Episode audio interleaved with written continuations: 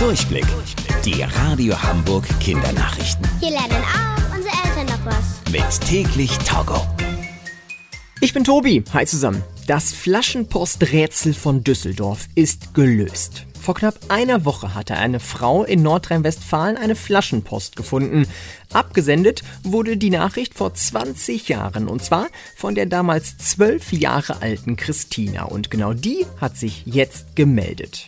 Heute ist Christina 32 Jahre alt. Sie hätte niemals gedacht, dass sich aus ihrer Flaschenpost mal ein solches Abenteuer ergeben würde.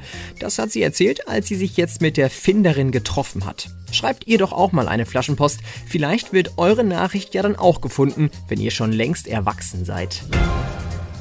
Für Tiere können die vielen Masken, die wir gerade benutzen müssen, sehr gefährlich werden. Darauf machen jetzt TierschützerInnen aufmerksam. Viele Menschen werfen ihre Masken leider nicht in den Müll, sondern einfach auf die Straße, in den Wald oder ins Wasser. Fachleute schätzen, dass im vergangenen Jahr etwa 1,6 Milliarden Masken im Meer gelandet sind. Und das kann gefährlich sein für die Tiere dort.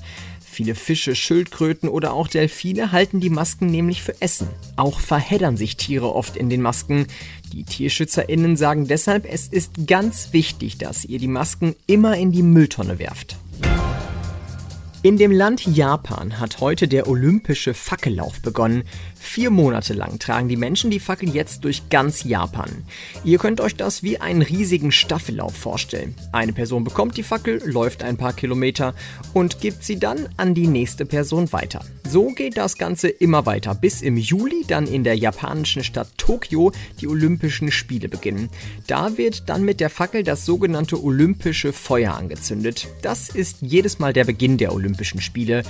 Eigentlich sollten die Olympischen Spiele in Japan schon letztes Jahr stattfinden.